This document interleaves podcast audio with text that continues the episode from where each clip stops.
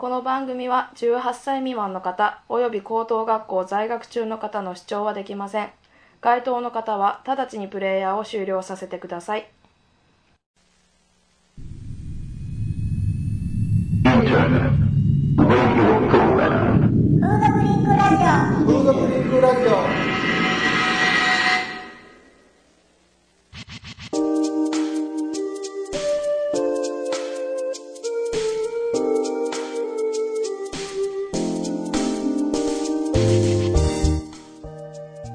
皆さんハローじゃご機嫌いかがですか。風俗リンクラジオ博多シリーズなんですけどもね、えー、と今回はねいよいよ女の子が出演していただけるというので今からもうウキウキして、えー、もうあの収録場所まで来ていただいたので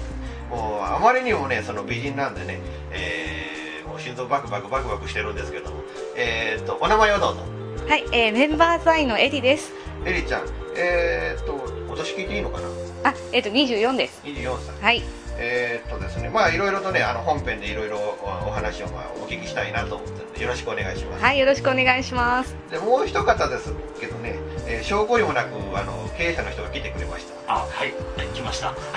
誰や。はい、あのメンバー在の、えー、高山と言います。えー、おいくつですかとかあんたに聞いてどうすんだよって、えーまあ、前回どうですあの以前ねラジオこの番組出ていただいたんですけどね、はいはい、えー、感想は。あ、あのー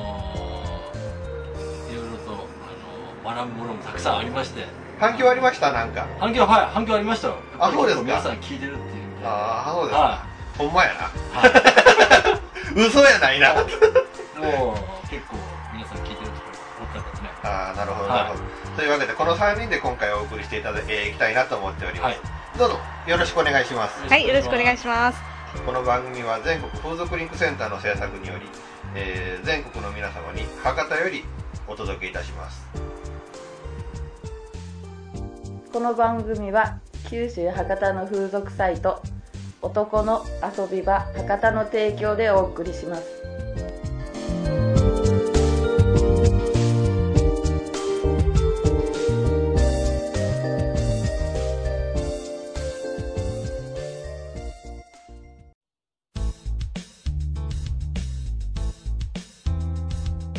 全国の皆さん、博多へ遊びに来ませんか？ませんか？ませんか？もつにラーメン、明太子、博多に美味しいものがいっぱいあります。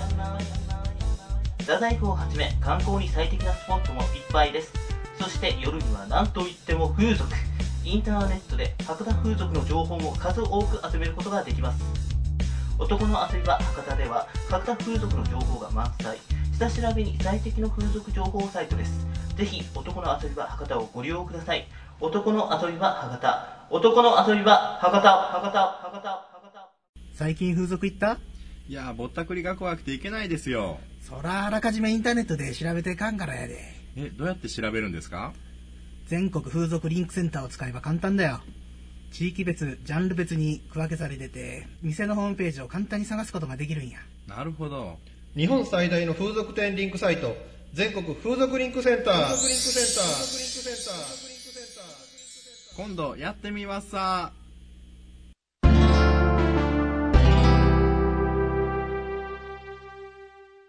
ということでですね、今回はですね、あのメンバーズアイ、まあ、博多のデリバリーヘルスなんですけど、メンバーズアイのエリちゃんに、えー、出ていただいてですね、いろいろまあお話をまあ聞きたいなと思ってるんですけども。どうもわざわざあの収録場所まで来ていただいてありがとうございます。いえいえ。どうしてもねこの番組ねあの正直な話ねあのほとんど電話で女の子にインタビューというの形が主なんですけど、はい、あとはですねまああのこちらからお店押しかけていってというケースはあったんですけど、はい、もうあの女の子がですねあの収録場所までねあの来ていただいたというのは正直言って初めてのケースなんですよ。そうなんですか。だからもう嬉しくてですね、はい、なかなかねあのそういう協力していただけるお店というのがほとんどないもんでですね、もうあの涙が出るぐらい私嬉しいんですけども。はい、じゃあハンカチ出しておきましょうか。前にねあのエリちゃんはあのこの番組のライバルになるある番組にレギュラーですなんか何回か出てるんですよね。そうですね、なんか週替わりでアシスタントみたいな感じで、えーはい、どうでしたその時の、まあ、ラジオに出てた感想っていうのは。そうですね、なんか他のところのお話をするのもなんですけど、えー、まあそれこそもう本当に普通の エフエム のラジオ局なんでですね、うんえー、なんかいいのかなこんなとこ来ててって感じだったんですけど実はね私あのー、こちらへ来てですねあの番組にちょっと出さされたんですよね。そうなんですかでまあなんでこんなとこでこんな話しとんねんというようなとんでもない話をしてだんだんあの正直言ってねあのなんか罪悪感とねあの優越感と両方に浸ったような感じだったんですけどでねまあいろいろと、まあ、あのお話を伺いたいなと思うんですけど、はい、エリちゃん風俗歴は、まあ、どれくらいになるんです？そうですねだいたいいちねんはんちょっとちょっと超えたかなっていうぐらいだと思うんですけどね、えーはいまあ、あの今のお店でどれぐらいが、えー、と約いちねんぐらいです、ね、前のお店っていうのはやっぱりデリです。そうですね。今のお店に移ったきっかけっていうのは何かあるんですか？うーんとそうですねまあ今のお店紹介で入ったんですけど、うん、すごくいいよって聞いてどういう点がえーまあ、例えばその女の子同士がすごく仲が良くて働きやすいとかあとまあお店のスタッフの人っていうのがすごく女の子のことを考えてくれてるっていう話を聞いてやっぱそういう店が一番働きやすいじゃないですか。なんといってもねですよね。ただでさえこの仕事的にとかいろいろ不安になることとか嫌になることとかいろいろあったりするんででそういう時にやっぱお店の人がどれだけ女の子のことを考えてくれるかっていうのってものすごいやっぱり重要だと思うんで、うんうんうん、だからそれを聞いてそりゃいいなってじゃあ前のお店よりもそういう面で条件が良かった。そうですねで前のお店の人聞いてたら怒られるかもしれないんですけど、うん、まあそうですねいろんな面で良かったなっていうことで変わりました。この風俗の世界に入った、まあ、動機っていうのは何なの？まあ、あのやりたいことがあったんですよね、うんうんうんまあ、ちょっとあえて何かは言いませんけど、うんうんまあ、やりたいことがあって、うん、でそのためにまずはお金を貯めたかったっていうのと、うんうんうん、あと昔普通に正社員で働いてたこともあるんですけど、うん、その時ボーナスとかが全然出なくって、うんうん、お金を貯めたいけどなかなか貯めれなかったんですよね、うんうんうん、だからお金を貯めるでしかもそのやりたいことのためのお金も貯める、うんうん、両方同時にやりたかったわけですよ、うんうんうんうん、できるだけそのやりたいことっていうのを早くやりたかったし、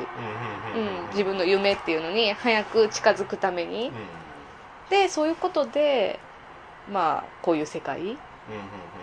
の方にちょっと足を踏み入れたみたいな。でこの世界をねそのまあ例えばお店にしてもその、まあ、見つけた、まあ、最初のお店をねその見つけたきっかけっていうのは何かあったの？そうですね一番最初にお店を選ぶ時っていうのは結構雑誌とかインターネットとかでチェックをして、うん、っていう感じですね、うん、だから初めての時っていうのは全くその友達とかもそういう仕事をやってる友達とかもいないんで、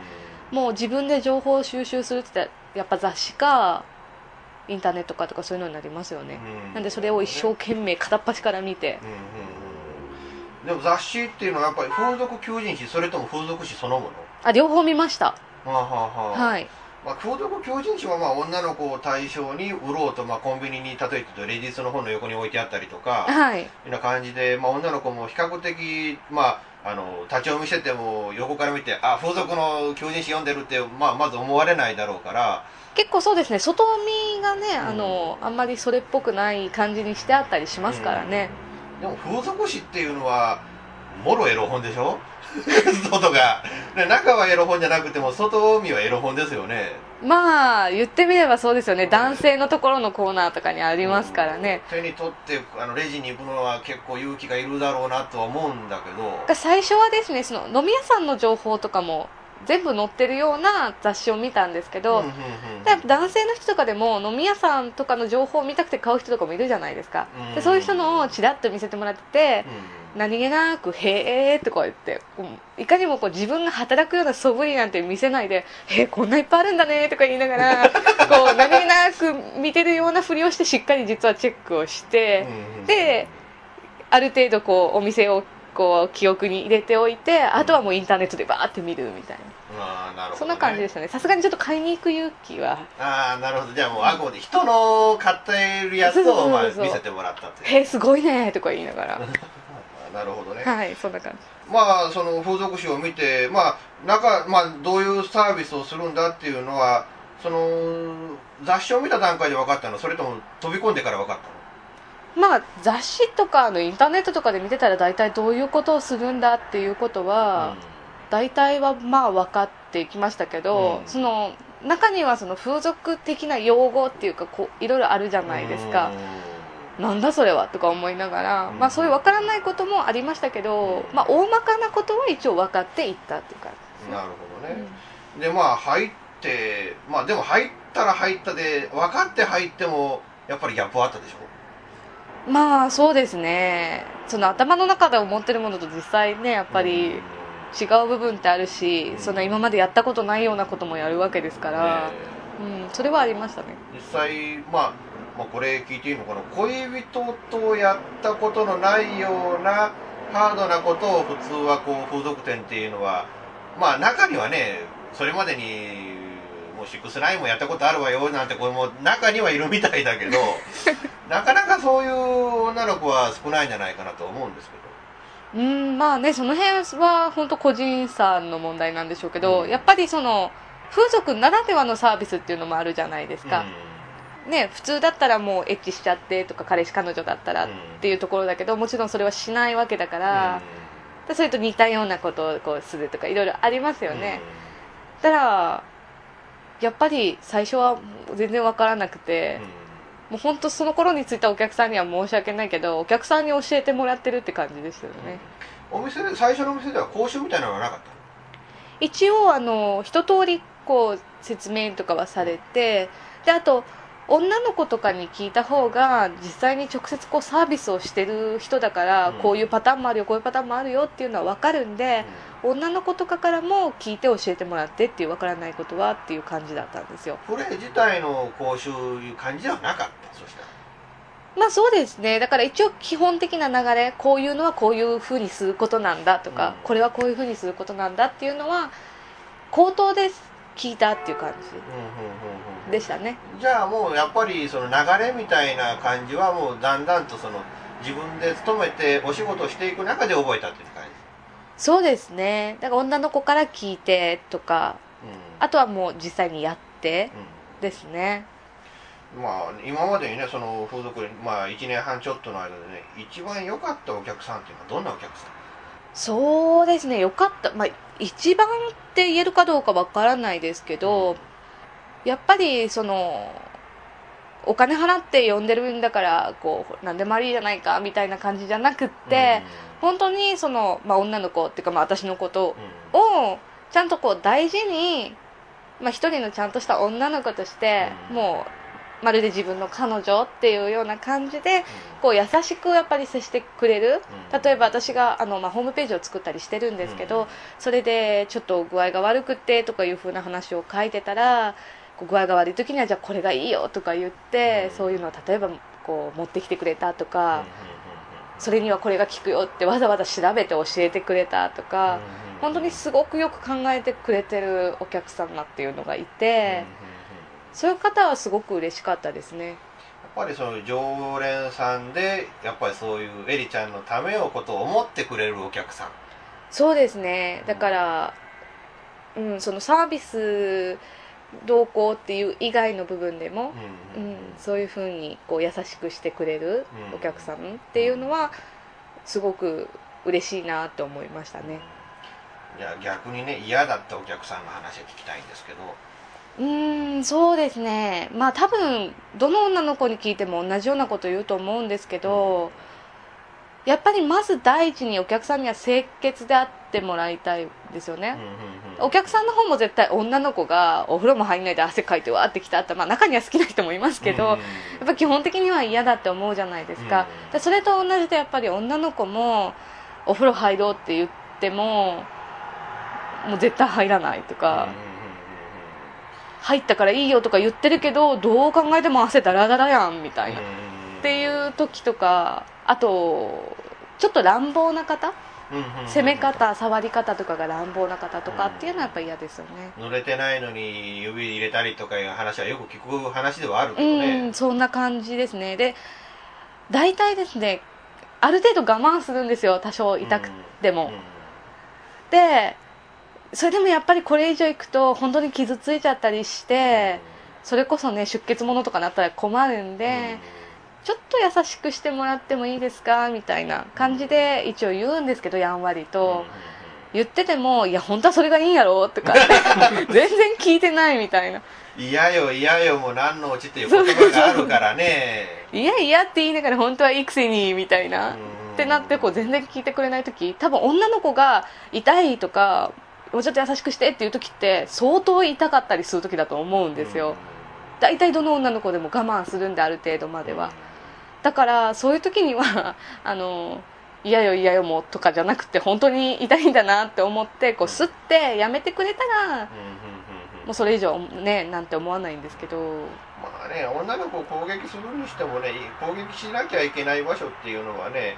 まあ一箇所じゃないもんね。まあそうですね。ねあの脇腹をこう撫でてもあのいい時にはいいわけであってね。うん。だからやっぱりこう物にはこう順番みたいのがあるんで、うんうん、それこそねまだ全然濡れてもないうちにいきなりいきなりかいみたいな、うんうんうん、ってなるとねやっぱり女の子も辛いんで、うんうん、そういうのはそれで万が一ねあの傷ついちゃったとかってなったらその後も困りますからね。うんうん、なるほどね。まああのまあ、エリちゃんのプレイでのお話をまあちょっとお聞きしたいんだけど、はい、エリちゃんが一番得意なプレイって何？得意なのですか、うん、そうですね一応お店のホームページとかでは、うん、全身ディップっていう風に、うんうん、ディップサービスっていう風に書いてるんですけど、うん、うん、そんな感じですかねなるほどはい、その中で必殺技やっぱり一緒になるのかな。必殺技うーん必殺技っていうとちょっと難しいですよね。やっぱ人によって、うん、その同じような攻め方してもほら同じようにいいっていうわけじゃないんで、うんうんうんうん、この人に対してはこれが必殺技だとか、うんうん、この人に対してはこうするのが必殺技だとかやっぱり変わってくるんで、うん、こう一言でこう誰に対してでもこれでもう一発よみたいなのはなんだろうちょっとないっていうのはちょっと、うんうん、であのまあ常連さんのお客さんだと大体まあ以心伝心で、はい、あのこの人のツボっていうのは分かってくると思うんだけど、はい、やっぱり例えて言うと僕がまあエリちゃんのお客さんにまあ初めて会って着いたとするして、はい、でまあ初めてのお客さんのそのツボみたいなのをなんかこう見つけ出すなんかコツみたいなのはある？コツですか、まあとりあえずこう攻めながら反応を見るっていうことしかないですよねやっぱり、うん、もうそのプレーのそのいわゆるそのまあプレーをしながらコミュニケーションを図るっていうのは、ね、そうですね。だから例えばお風呂に入ってる時にこう体洗ってあげたりとかする時に、うん、こう何気なく触ってみて、うん、あこの辺はくすぐったいからダメなんだよねとか言われたらじゃあそこは攻めないようにしておいた方がいいんだなとか、うんうんうん、なんかふって触った時にちょっとピクッとかなお今ピクってなったよとかって思って、うんうん、そしたらなんかあここはいいのかもしれんとか、うんうんうん、そういう風にだからお風呂の時、まあ、もちろんベッドに来てからっていうのもコミュニケーションを取りつつ探していく、うんうんうんうん、で、まあね、ある程度コミュニケーション取れてきたらじゃあここがいいとか、ね、ここはダメとかあったら言ってねみたいな、うん、なるほどね、そんなんで探っていく感じですね。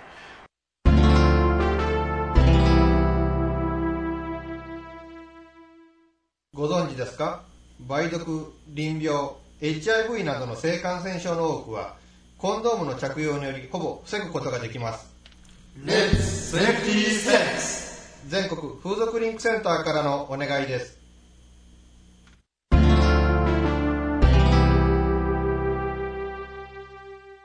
あとね、メンバーズアイというお店のまあ、オプションって、まあ、普通のまあ標準なプレイがあってその他にまあデリヘル各店いろんなオプションがあるんですけど、はい、そのメンバーズアイさんのオプションっていうのは大体、まあ、エルちゃんが OK のオプションってどんなのがあるんでしょう？ OK なオプション、うん、えー、っとふって聞かれると思いつかないですね。何がオプションだったっけとか思っちゃうけどオプションでしょ、うん、何がありましたっけ店長さん何ですか？バイブバイブ、うん、バイブ OK です。バイブ OK、 コスプレコスプレコスプレ OK じゃんじゃん来ます。あとは僕も忘れたな鑑賞物がありますね。鑑賞物鑑賞物ああ相互鑑賞みたいなのかね、はい、あのオナニー鑑賞、うん、そうそうそうそう、うん、は OK ですね。ああ、それはでも私結構緊張しちゃってできないんですよ。やって見てるからやってとか言われるとなんか意識しちゃってできなくなるんで、うん、生成はちょっとあんまりできないかもしれないんですけど、前もって水飲んでいかなきゃいけないというのがあるのででやっぱり体調の問題もありますからね、うんうん、その辺ぐらいですっけ、うん、あと目隠しプレイとかありましたね。あ、目隠し、うん、目隠しも OK。 目隠しを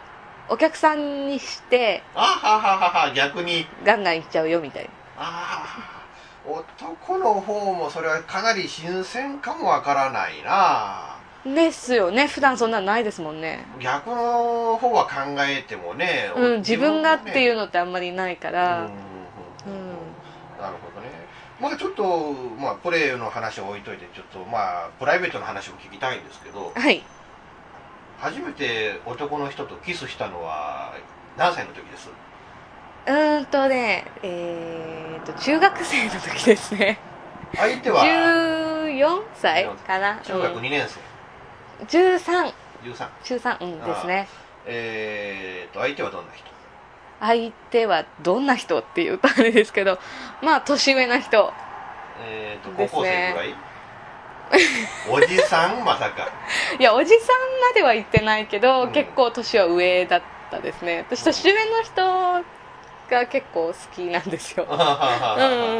らちゃんと普通に付き合ってた彼氏なんですけど、うん、ちょっと年上だった人、うんうん、でじゃあね、まあ、いきなりちょんちょんちょんと、まあ、飛ばして聞いたらあれなんで、はい、ちょっとエリちゃんいじめてみようかなと思うんですけど、はい、初めて服の上からでもおっぱい触られたのはいつ頃ですか？その彼氏ですよね。だからその時中 さん？あ、じゃあキスの時にもういきなりおっぱい触られる？あ、そのいきなりはないですけど、うん、やっぱりこれ順番がね、うんうん、あるんで、その時はそれだけ、うんうん、またその後っていう話じゃないですか、うんうんうん、じゃあまあ大体それから初めてのキスからどれぐらい時間経ってました？どれぐらいですかね。うーん、どのぐらいだったかな、うん、あんまり覚えてないかもうん、でもそんなに長くもなく短くもなくぐらいだったと思うんですけどね、うんうんうん、じゃあ生で触られたのなんか本当どんどんいじめになってきてますね。汗かいてきましたけど、あでもね実際にその初めてエッチをしたのっていうのは、うん、その時のその人じゃないんですよ。はあはあはあ、うん、じゃあ生は違う人？そう、その後ですね、高校生になってから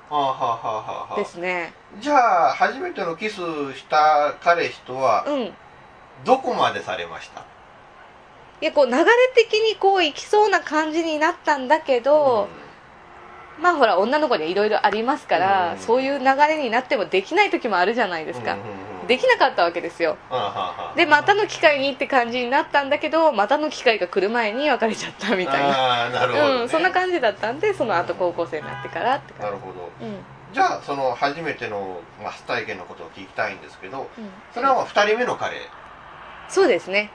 まあどんな人？相手はこれまた年上な人ですけどその初めての彼よりも年は離れてた？それともそれほどじゃなかった？え、でも年の差自体はそんなに変わらなかったと思いますね。ひとりめの時とふたりめの時のその自分と何歳差っていうのは変わらなかったかな。ほとんど変わらないと思います、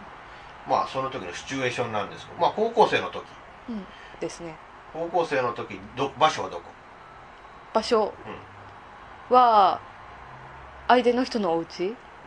相手の人はその時は未成年だったのかな、一人暮らしだったのかな。一人暮らしですね。あはは、うん、そんならもう自由にやり放題だそんなにガンガンはあれですけどまあね、うん、うん、一応そんな感じですね。でその時は押し倒された方、押し倒した方倒しますよ、それ初めてから、うん、そこまでさすがに初めてで積極的ではないんで、うん、まあ向こうがじゃあ男の人がもう押し倒してきて、うん、まあ、まあイチャイチャしてそのままってなって、まあそんな感じですよね、うん、でまあ、えー、こまで聞いたらここまで聞かなきゃいけないんだけど、初めて行っちゃった時の話そんな無理やり聞かなくてもいいと思うんですけど、いやいやいや、やっぱりあのね、あのこれは聞かなきゃいけないということで、あの私に用意された台本ですのでもう義務ですね義務ですね。ですから、まあ出演したということで答えるのも義務ということでお願いしたいなと思うんですがそうですね、うーん、初めてでしょ、うん、初めてはいつぐらいだろう、いつぐらいですかね、聞いても知るわけないですよねごめんなさい、いつぐらいかな、えー、っととりあえずやっぱり最初のうちっていうのはね、うんうんうんうん、そんな最初からってことはないんで、まあね、体質的な問題もあるでしょうからね、うん、まあ、しばらく経ってからですよね、うんうんうんうん、だからもう何年か経ってから、何年も経ってない、えっとねさんにんめの彼氏の時それはさんにんめの彼氏の時に行ったの、まあさんにんめの彼氏の何回目かぐらいは分かるの、何回か目何回か目ですね、うん、それは最初の彼氏がうまかったから、それとも、えー、体質的な問題だと思う、うん、その最初の彼氏が、最初のっていうかその初めてした彼氏が悪かったことはもちろんないんですよね、うん、全然、うん、だけどやっぱり最初のうちってこう緊張してたりするのもあると思うし、うんね、うん、いろいろやっぱりあるじゃないですか、うん、ふたりめの彼氏は、まあ、もうぶっちゃけて言っちゃったら相性が合っちゃったみたいな感じかな、うん、ですね。じゃあまあやってるうちに、まあ、だから自分の、まあ、相性で知らない間には、うん、心が解放されちゃったってな感じ。そうですね、だから相性があったのもあるだろうし、自分自身もやっぱりなんでしょうね、自分自身の体もね、やっぱり開発されてきたっていうほどじゃないかもしれないけど、うん、やっぱりそういう感じなんじゃないですかね。でまあせっかくまあ言っちゃった話も聞いちゃったんで、はい、まあもうちょっと突き詰めて聞きたいなと思うんだけど、はい、行きやすい方、うーん、でも攻められ方次第ですよね、こればっかりはやっぱり。プライベートで彼氏、まあ、まあ彼氏は攻め方がだいぶ分かってってくると思うんだけど、はい、やっぱりよく必ずその彼氏とのエッチじゃ行く方、それともそうでもない方、やっぱり毎回っていうことではないですよね、うんうんうんうん、その毎回その誰から責められても絶対にとかっていうわけじゃないし、うん、同じ人でもやっぱりその時によってその自分の体調っていうか、うん、なんかまあコンディションみたいなものもありますよね、うんうん、なんでその絶対毎回バッチリだよっていうわけではないですけどね、うん、お客さんに責められて行っちゃったってことはある？ありますよ、うん、まあ何度かぐらい、それともまあ数えきれないぐらいには何度かなってな感じ、うん、まあちょこちょこちょこちょこちょこちょこちょこただ行きやすい方かも分からへんなどうなんでしょう、だからやっぱりそれも責められ方次第ですよね、うん、うん、基本的にやっぱりソフトに責めてもらった方がいいんで、うん、まあ、あのオプションバイブがあるというけど、バイブの方がっていうよりやっぱソフトの方がいい、うーん、どっちがいいんでしょうね、どっちもどっちやねんとということは、まあ、あのお客さんも、まあ、A ちゃんのお客さんがある時もそれは、まあ、あのバイブのオプションを使ってもいいし、えー、ゆっくりソフトにじっくりと攻めてもいいと。そうですね、別にバイブを使わなきゃ絶対いかないわけでもないし、バイブ使ってても絶対低かったそうでもないだろうし、あーはー、なるほどね、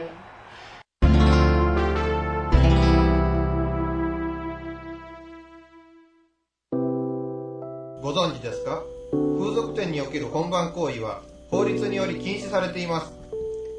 年間をやめて風俗嬢への本番強要はやめましょう。全国風俗リンクセンターからのお願いです。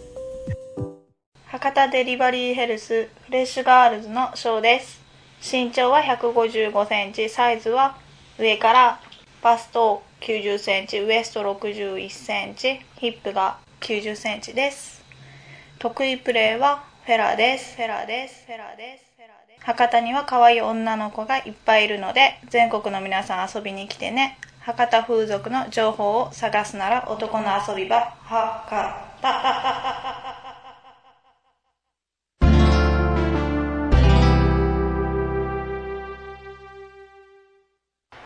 まあ、一方ね、まあ、ちょっと話を変わるんだけど、まあ、エリちゃんホームページをを作ってるんだけど、ホームページ作ってどれぐらいになります？ホームページもだから作ってどれぐらいかな、いちねんちょっとぐらいですね、うん、もちろんまあ全国相続リンクセンターからもリンクさせてもらって結構時間が経つなっていう感じはするんですけどそうですね、だから今のお店に入るちょっと前ぐらいから作り出して、うん、まあ本格的にってなったのがその今のお店に入ってからっていう感じですね、うんうんうん、あのそれはもう完全に自作。そうですね。ソフトは何か使ってます？いや自分で普通に打ってアップしてタ グ, タ, グ打ち、うん、タグ打ちでアップしてみたいな感じ。A の エイチアールイーエフ そんな感じです。全国相続リンクセンターと全く同じ手法かもわからないんですけどそうなんですか僕もねあれ完全にあれタグ打ちで作ってるんですけど、はいはい、でまあじゃあ エイチティーエムエル というかそのホームページ の, その書式をどうやって覚えたの？まあ、本を見つつとか、あと結構ホームページ上でそういうのを紹介してるサイトとかもありますよね、うん、でそういうところとかを見たりとかして、うん、まあいろいろとっていう感じですね。最初はあの自分でタグを打ってっていう形じゃなくて無料のサービスとかがあるじゃないですか、うん、もう聞かれたことを答えていけば、うん、そのひな形通りにできますよみたいな、うん、そんなのだったんですけど、うん、ちょっといじりたくなって壁紙だけいじろう、じゃあ壁紙のタグを、うん、バックの背景のタグをとか、うん、ちょっとずつしてってたら気づいたら今みたいになったっていう感じなんですよ。うん、なるほどね。でもタグ、まあいわゆるビルダーとかああいうソフトを使ってみようかなと思ったことはない？あ、使おうかなとか思ったんですけど、うん、もう最近なんかなんていうんですかね、その大きく変えるっていうのはあんまりやってないんで、うん、別にソフト使わなくてもいいかなみたいな感じで、うん、結局使おう使おうと思いながら使わず今に至るっていう感じです、うんうんうん、僕もねあのなんでソフト使わないんだって聞かれたことあるんですよ、はい、そのソフトの操作を覚えるのが嫌だっていうのがあるんですけどそれ分かりますよ、それもなるほどね。じゃあまあ、あのインターネット歴は古い方なの？そんなでもないと思いますけどね、にねんかさんねんかとかそれぐらい、さんねんぐらいですね、うんうん、これじゃあ、 あの、まあ、比較的最近の部類ですよね。そうですね、うん、その頻繁に扱うようになったのっていうのはここさんねんかそれぐらいです、うんうんうん。まあ、インターネット始めたきっかけというのは何かある？きっかけ、まあパソコンを買おうと思って、パソコン買ったらやっぱりネットもつなごうと思ってまあそれだけなんですけどね。要はやっぱりいろいろ使えたら楽しいかなと思ったし、これからはやっぱりねそれぐらい使えないとって思って、うん、まああのインターネットでつないでよくやることとかよく見るサイトっていうのは何かある？そうですね、よく見るサイト、まあ、一番よく見るのはもちろん自分のホームページですけど、あとはまあメールをチェックするときに使ったり、あといろんなホームページ今リンク、その風俗サイトとかリンクさせてもらってるので、そういったサイトを定期的にちょこちょこ見て回ったり、あとはうち猫飼ってるんで、そういう猫とかペット関係のサイトを見たりっていう感じですね。エリニャンのニャンは猫のニャン？猫のニャンです。エリニャンの横にちゃんと猫がポンってついてますから。確かね、なんかあれ一瞬猫のページ行ったかなというねそう、壁紙もすごい猫ばっかりですしね。あ、そうだね、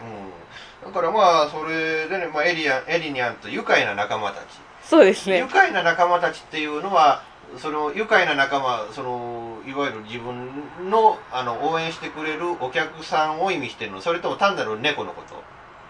と？うん、いやあの来てくれる人かなの方。うん、まあ猫ももう、もう何でもひっくるめ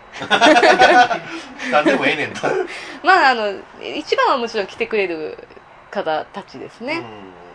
うん、一応まあエリちゃんのホームページのコンセプトってのも聞いときたいんだけど。え、そうですね、えっと、一番最初にそのホームページを作った時っていうのは、うん、あの同じようなお仕事をやってる女の子たちと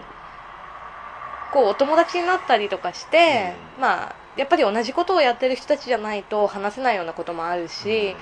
ていうので作ったんですよ、うん、で最初はですねあの携帯のホームページだったんですね、うんうんうん、まあ、パソコンからも、うん、パソコンからも見れるんだけど、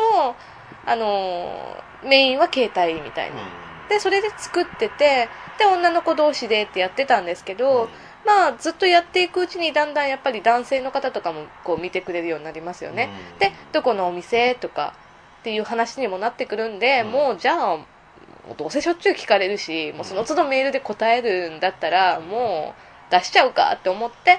お店も出してっていう感じなんで、まあ今現在はどうなんでしょうね。その見る人が見れば営業ページに見えるだろうし、まあ女の子のお友達とかからしたらそういう交流サイトだしっていう感じですね。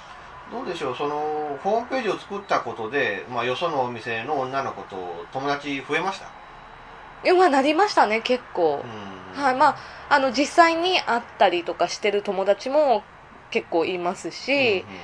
うん、まあ、あのあくまでホームページとかそのメール上だけ、うん、あの違う地区の人もやっぱりいますからね、うん、全国いろんなところの、うん、なんでまあメールとかそのホームページ上のやり取りだけの人もいますけど、うん、結構増えました、うん、なるほどね。まあ、あの実際ね、その同じお店でもないと同じ仕事をしてる女の子と知り合う機会っていうのは普通はないでしょうからね。そうですね、ないですよねなかなか、うん、で、まあ、ホームページ上でのやり取りっていう感じだと全国いろんなところのそのいろんな話とかもお互いに聞けたりするし、うん、まあそれに例えば逆に近すぎるとある意味ライバルとかになっちゃうからいろいろあるけど、こう遠いところの人たち同士だったら本当にもう普通に素直に交流っていう形でできたりとかするんで、うん、それはいいかなとかって思いましたけどね。なるほどね。じゃあまあこれからホームページをどういうふうにしていきたいっていうのをなんか考えはあります？目標みたいなもんでもいいんですけど。うーんとそうですね、まあ、どういう風にっていうとあれなんですけど、ちょっと最近ですね、私もお昼とかも仕事をちょこちょこやってるので、うん、結構昔みたいに頻繁に更新をしてなかったりとかするんで、うん、まあまずはねちょっと自分の方がせっかく今たくさん見に来てくれてる人がいるんで、あのもうちょっとしっかりやっていかないといけないなっていうふうに今思ってるところなんですよね。だからホームページ自体の今後っていうのはまたちょっとこれからいろいろ考えなきゃいけないなって思ってるような段階ですね。うん、なるほどね。で、まあ、お昼の仕事の話がちょっと出たんですけど、はい、まあ、お昼にまあ別個のまあ付属と全く関係のない仕事をされてるんですよね。そうですね、単発でちょこちょこと。あはは、あのお勤めっていう感じじゃないんですか？あ、あの普通に オーエル さんでとかっていう感じじゃないですね。まあ、単発でちょこちょことお仕事が入ればお仕事をするという。そうですね、お仕事の依頼が来て入れば、例えばじゃあ土日だけ行きますとか、うんうんうん、そういった感じで行ってます。じゃあ、えー、大体お店であのお仕事をしているのは大体夕方から次の日の朝ぐらい。えっと、最近は、えー、夜のしちじから、うん、えー、夜のじゅうにじまでの受付っていうパターンが一番多いですね。うん、はあはあ、なるほどね。でもやっぱりお昼のお仕事でくたくたになってっていうとちょっとしんどいんじゃないかなと僕らは思うんですけど、だからその辺はそのうまいこと、そのやっぱりお仕事の内容によって、うん、比較的楽な時とかやっぱりきついかなと思う時はあるんで、それはもう大体あらかじめ予測してそのシフト組はしてもらう、この日は多分きついと思うんでもうお休みにしてもらってとかっていうのはその自分の方からお願いしてやってもらって、はい、なるほどね。さてね、まあいろいろとお話を聞いてきたんですけど、まあこれからの夢みたいなことをちょっと伺いたいんですが。そうですね、まあ夢、うん、やりたいことがあるっていう風に最初の方でも話してたんですけど、まあそっちの方にどんどんこれからはちょっとやっぱり重点を置いていきたいなと思って、まあもうしばらくはね、あのこっちのそのデリヘルの仕事もしますけど、やっぱりまあそれと同時に一番やりたいことをやれるのが一番ですからね、その自分の夢の方をその少しずつ増やしていきたいなと思ってるんですよ。うんうんうん、なるほどね。はい、まああのまあえっと、まあ、夢ね、まあどんな夢かまあ聞きませんけどまあうまくいってほしいなと思うんですけど、あのエリちゃんはいろいろまあその風俗入る前からのお友達といろいろおられると思うんですけど、はい、お友達は今のお仕事知ってます？えーっとですね、同じようなことをやってる人だけしか知らないですね。うんうんうん、その昔からの友達はあの、まあ、お昼の仕事もしてますんで、うん、その仕事一本でやってるっていう風に、うん、まあ、みんな思ってますし、うんうんうん、だから今の仕事のことを知ってるのは同じような仕事をしてる友達だけです。今彼氏はいます？今いないですね。ああ、なるほど。この仕事をはい、始めてから彼氏がいた時期ってありました？はいやないですね、それは。うーん、なるほど。うん、もし彼氏ができてその時どうします？この仕事も彼氏に内緒でやります？それとも他に何か選択肢があります？多分その彼氏にバレないように仕事を続けていこうと思ったら、そんな器用なことができないんじゃないかなって思うんですよね、うん、なんか絶対こうポロってバレちゃう、うんうん、どっかのタイミングでそうそうバレちゃったりすると思うんで、うん、それにやっぱり彼氏がいたら彼氏にね悪いし、うん、っていうのがあるんで、まあできたらってかできそうになったらやめると思いますね。うん、なるほどね。はい。まあいろいろと話を聞いてきましたけども、まああのなんか言い足りないことある？はい、これだけ言っときたいなっていうのがあればちょっと。そうこれ、これだけ言っておきたいなっていうことですか。まあ、聞いてくださってる方はねきっとお客さんになる方だと思うんで、うん、まあ私に限らずねどっかで誰かを呼んだりとかすると思うんで、うん、ぜひね女の子には優しく接してもらうように皆さん心がけてもらいたいなっていうのは思いますね。ということで今日は、えー、メンバーズアイ博多のデリバリーヘルスなんですけど、えー、まあナンバーワンの女の子だとエリちゃんに、えー、お話を伺いました。どうもありがとうございました。はい、ありがとうございました。えー、今回の風俗リンクラジオはですね、ゲストに博多のデリバリーヘルスメンバーズアイのエリちゃんをお迎えして、えー、お送りしたわけなんですけども、エリちゃんはですね、まああのどうしてもあの博多でラジオの収録ということになりますと、あの天神 エフエム 放送で流れてるあれ天神ガールズチェックという番組とのね、あのそのあの競合というかね、あの避けられない面もあるんですけども、えー、今回その出ていただいたエリちゃん、実はその天神ガールズチェックという番組のアシスタントを、えー、昨年、えー、やっておられたということで、まあ、ラジオに慣れていると、下手したら私より慣れているというような感じで、まあ、おしゃべりとてもうまかったんですけども、あの、まあ、番組の中では触れてませんでしたけどね、あの実はお昼の仕事というのが、まあ、イベントコンパニオンというのをされているという、毎日そのマイクロフォンを持ってねその喋るのを、まあ、お仕事としているということで、まあそれはもうねどっちかって言ったらもうそれはもうあのもう半分プロみたいな人なもんで、僕の方がちょっとインタビューしててタジタジになってちょっと負けてるなっていう面もあったんですけど、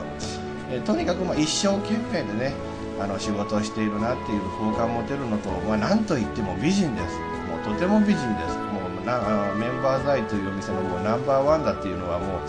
えー、顔を見ただけでからあやっぱりそうだろうなっていうのを伺えるという、えー、もうねそのもしかしたらその収録当日来ていただけないその予約がいっぱいでなおかつちょっとお昼の仕事が押してたらちょっと来ていただけないというようなあの状況もあったんですけども、あのまあ、なんとか幸いにしてお昼の仕事が押さずに済んだということで、えーまあ、あの収録に来ていただいてインタビューができてよかったなと思っています。えーまあ、あのあえてねその将来の夢これからまあ目標として何を持っているのかというのは、まあ、あの番組の中で聞けませんでしたけども、その目標に向かって頑張ってほしいなと思います。さてメンバーズアイというこのお店なんですが、よんじゅっぷんいちまんえん、ろくじゅっぷんいちまんよんせんえん、きゅうじゅっぷんにまんえん、ひゃくにじゅっぷんにまんはっせんえんとなっています。延長料金がきゅうせんえんと、あと指名した場合の料金指名料がせんえん別個にかかりますので、まあ、エリちゃんをよんじゅっぷんコースで指名したらいちまんせんえん、ろくじゅっぷんのコースで指名したらいちまんごせんえんということになります。まあ、それでもねなんかあの博多の相場というのがいちまんろくせんえんだというような話なので、このお店は結構あの利用し合いがあるんじゃないかなと、あの良心的だなというような目標に向かって頑張ってほしいなと、えー、そう感じた、えー、前回今回と の, そのメンバーズアイ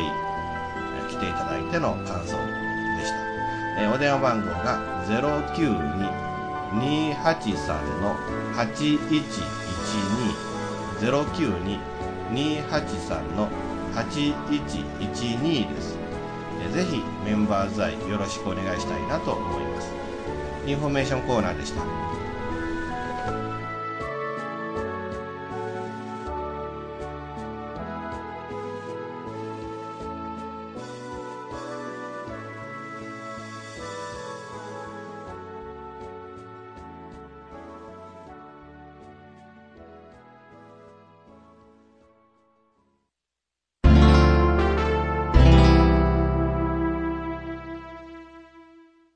行ってきた？いや、行ってきましたがな、可愛い子でべっぴんでめちゃめちゃ良かった。そら良かっ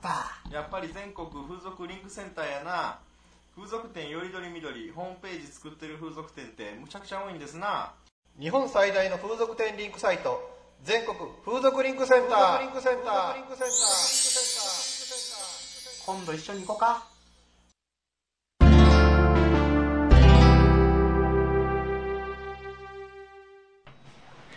えーと、次回はですね、えー、風俗リンクラジオ博多シリーズの中でですね、ちょっとまあ異色の回になるかもしれません。マスコミの方をお呼びしてですね、えーえー、まあ風俗の表側、裏側、いろんなお話を伺いたいなと思っております。というわけで、えーと、ディープの増田さんという方ですね、えーと、ディープという雑誌は、まあど、簡単に言えばどういう雑誌でしょう。まあ、中洲限定のフリーペーパー。フリーペーパー、まあ、ただで配ってるという。そうですね。えー、もうサンドイッチマンスタイルでやってるのが、まあ、うん。一応サンドイッチマンのお兄ちゃんを捕まえて、えー、ちょうだいって言えばくれると。そうですね。あ、なるほど、なるほど。はい、えー、もう一方、えー、お一方なんですけど、かつてね、出っ張りという、まあ、あの、出張風俗の専門のなんか風俗誌を出しておられたんですが、それは、まあ、今回休刊になりまして、なんか新しい雑誌が、えー、創刊されるということで、はい、えー、そちらの吉田さんに、えー、来ていただいてるんですけども、はい、どういう雑誌です？えー、特撮武者誌といいまして、えー、もうあの、風俗から、えー、スポーツ系のゴシップまで、あのー、情報満載の実話誌ですね。なるほど、なるほど。はい、えっ、ー、と、まあ、あの、えー、もう少し、もう大体この、えー、次回の、えー、放送の頃に多分、えー、発売になると思いますんで、そうですね、えー、まあ、いろいろと、まあ、そのお話を、えー、伺いたいなと思っておりますので、次回よろしくお願いします。よろしくお願いします。はい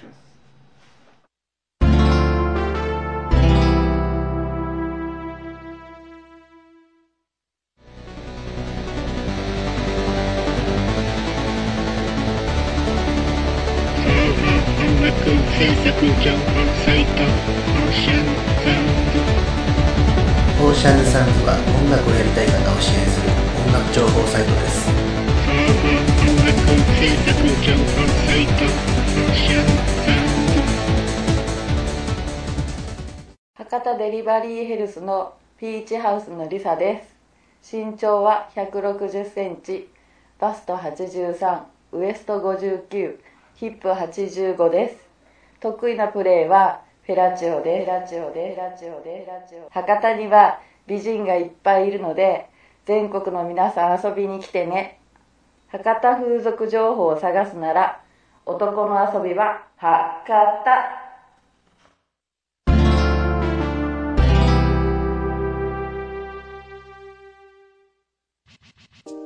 この番組は九州博多の風俗サイト男の遊び場博多の提供でお送りしました。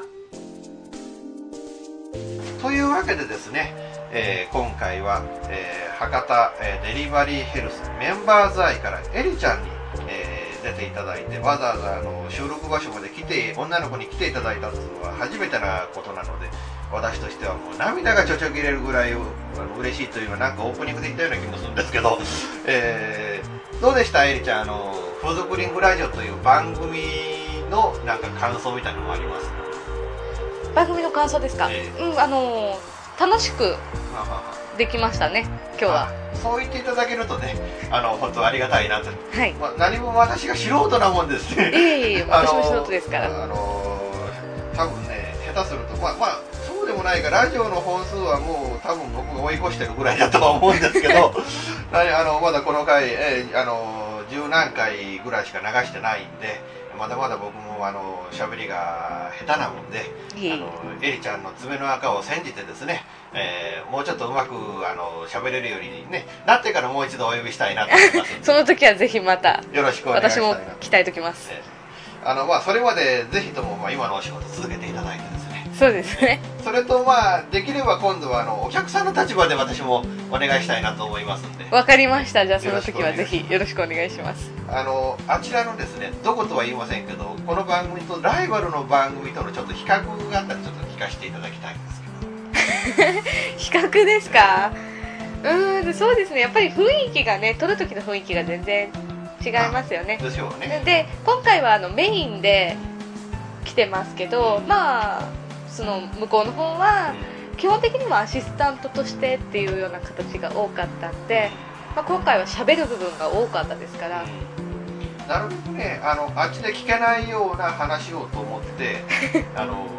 なかなかねその、まあ、できれば根掘り葉掘りという方で、えー、路線で攻めてみたんですけども、はい、あの私の路線がうまくいったかどうかちょっとあの聞いていただいた、まあ、ラジオを聞いていただいた皆さんの審判を仰ぐという形でですね、えー、あの今回は、えー、お開きにしたいなと思います。どうも本当にありがとうございました、はい、ありがとうございました。で店長さん何も喋ってなかったような気がするんですが、そうですね、僕も今日一日、えー、ゆりちゃんの秘密をしてしまいましたので、ああ明日もつらいなと。ああなるほどまあ、その秘密を胸に今後も生きていただきたいなと思います。はい、わかりました。また機会がありましたらね、あの、はい、できればあのメンバー財団ともつながりを持ちましてですね、はい、あのまあ、将来あの電話で取材という形も、まあ、できるかもしれませんので、あ、はい、あのその時にはまたあの女の子があの出していただきたいなと思います。よろしくお願いします。はいはい、よろしくお願いします。というわけで、まあ、お二方あの今日はありがとうございました。この番組は全国風俗リンクセンターの制作により全世界の皆様にオンデマンドでお届けいたしました。